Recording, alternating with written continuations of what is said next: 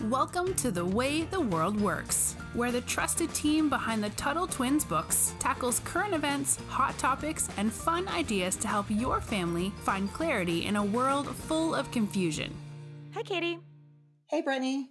So, we're going to talk about French farmers today, which is something I don't think that's ever come up in conversation with me. Have you ever said anybody. those words before? I have not. I no, I have definitely not said those words. Uh, what's fun though, they're in the region of Brittany. I think they say Britannia there, Ah. or no, I think it is Brittany, and that's my mom. Before every single other mother in 1985 named their daughter Brittany, uh, my mom thought it was such a unique and original name, and she loved uh, French. And now um, everybody has my name, um, but it's my name is spelled spelled- specifically. Yeah, that's what I was going to say. You have a unique spelling.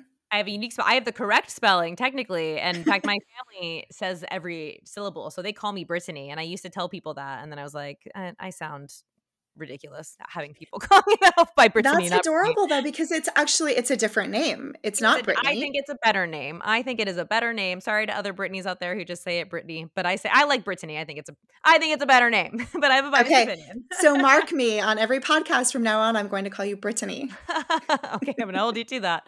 So we digress. All this to say, Oh yeah. we're going to talk about some farmers today who are revolting against the government. And I feel like we don't hear a lot of like liberty protests coming out of France these days, which is interesting because they used to be big revolutionaries Mhm. uh, inspired by America, but very misguided. They were definitely socialists. Um, it was a weird time. They had several revolutions all back to back. But we did get people like Frederick Bastiat out of that, right? So there are some there are some great liberty thinkers in France, but uh, now we have these farmers who these country farmers who are taking a stand.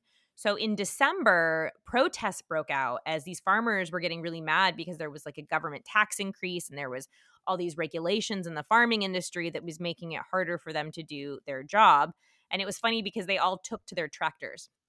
So if you Google the footage, it's like a bunch of like farmers on very slow moving tractors honking their horns. And it's it's it's kind of funny to watch, but they took things one step further. They weren't just uh, holding signs; they were actually they have these machines that spray like manure on the field and manure is of course um i guess dung is what you would say right it's different Yes. animal waste that helps plants grow and they were spraying it in on government buildings and like it was piled high in the streets and i can't even imagine what that smelled like um, i don't want to imagine what that smelled like because i'm sure it was not good at all but um but it was kind of it's kind of fun to see. I know i always like to see a good protest against the government because i think it's a good reminder to them who's really in charge you know it is technically our government and so i think that's um i think they're important i think things like that are very important and it's also kind of a fun um little analogy of flinging feces on government buildings which You is know, interesting.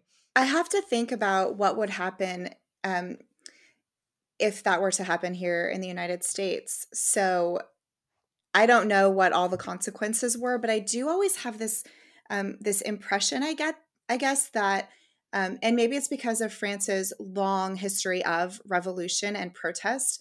But I I see protests like that happening in France, and and I wonder if if American farmers were to do that, if they were to roll up on Washington D.C. and cover, you know, um, the Capitol building with cow manure, I don't know that that that they would get away with it. Like I, th- i don't I think feel they like would no right, like we've reached a point now where, um, you know, are we less free than the French? I don't know.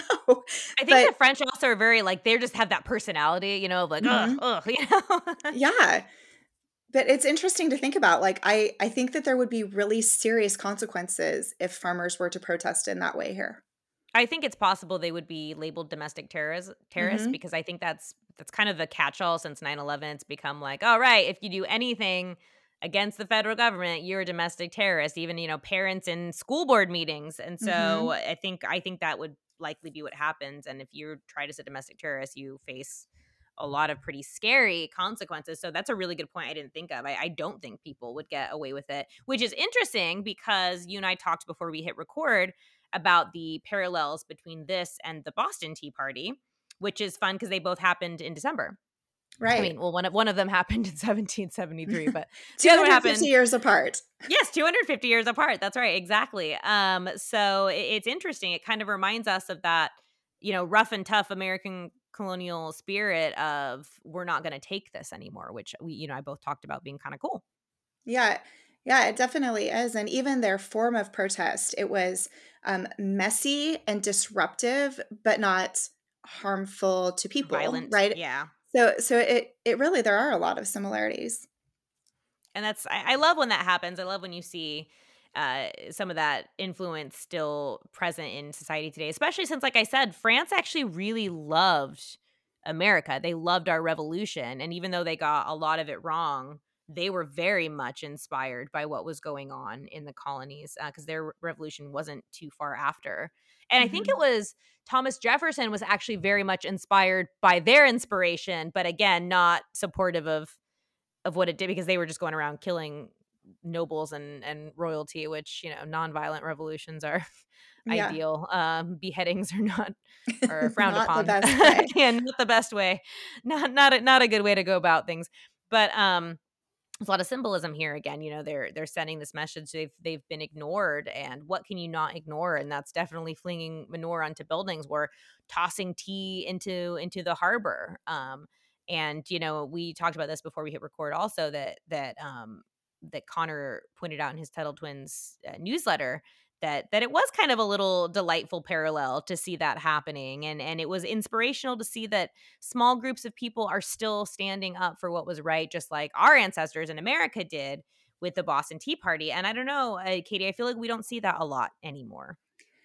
I don't think so either and I wonder sometimes if what we saw happen um, with the January 6th riots or whatever I, everybody calls them something different depending on how they feel about them but but i feel like that really kind of laid a foundation for people to be even more fearful of um, speaking out or protesting. Like i don't feel like we've had very many um, protests at least from the maybe we would say like the right leaning crowd since then. Like i think that the crackdown on the people who um, were at the capitol that day has really been a deterrent to people speaking out or protesting.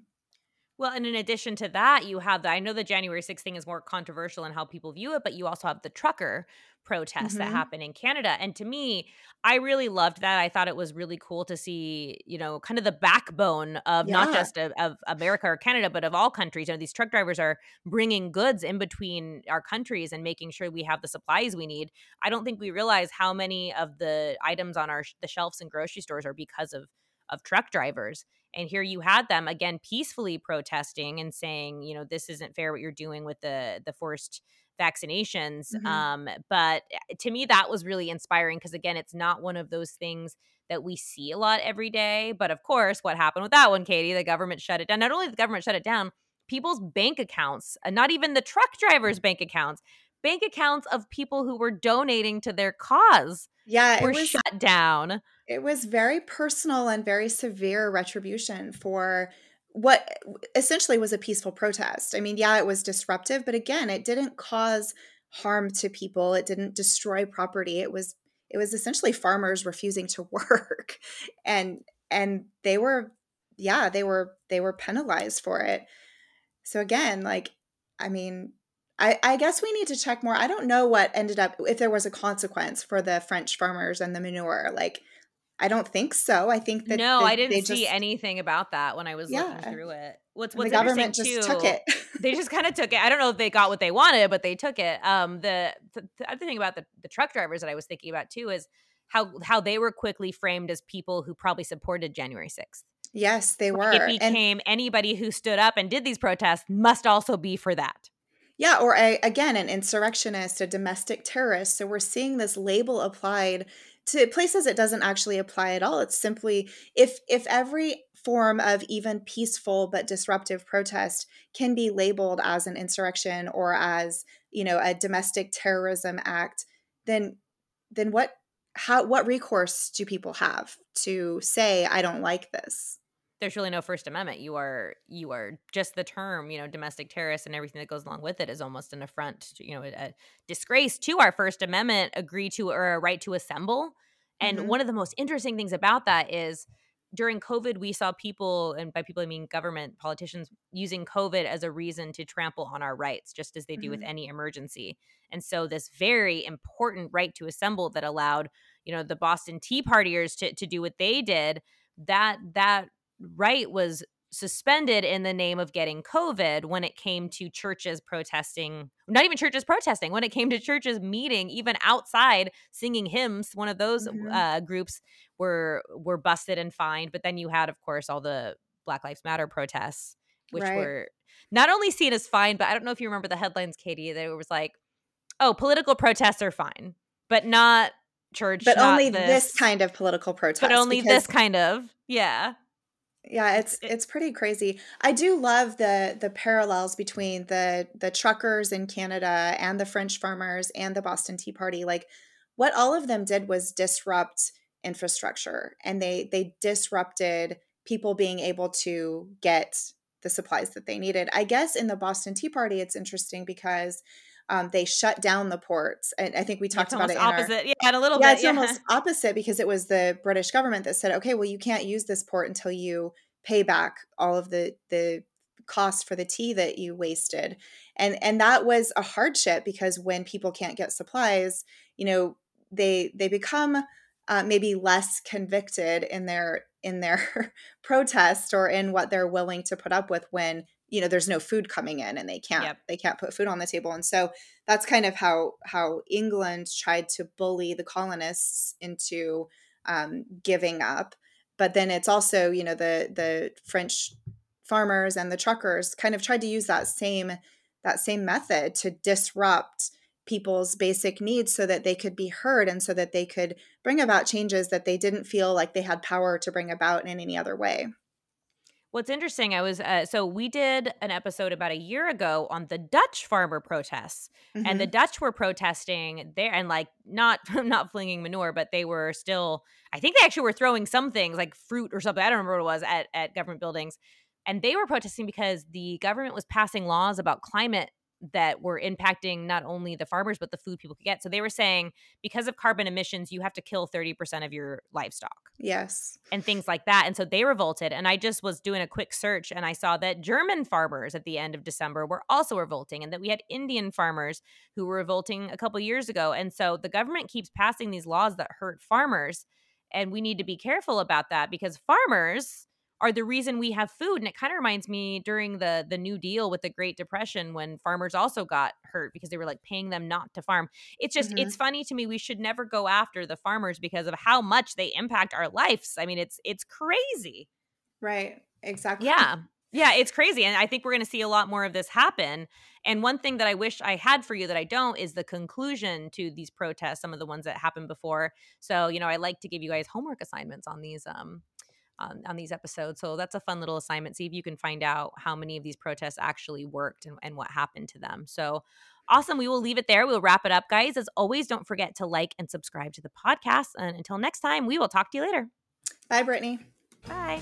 You've been listening to The Way the World Works. Make sure your family is subscribed and check out TuttleTwins.com for more awesome content.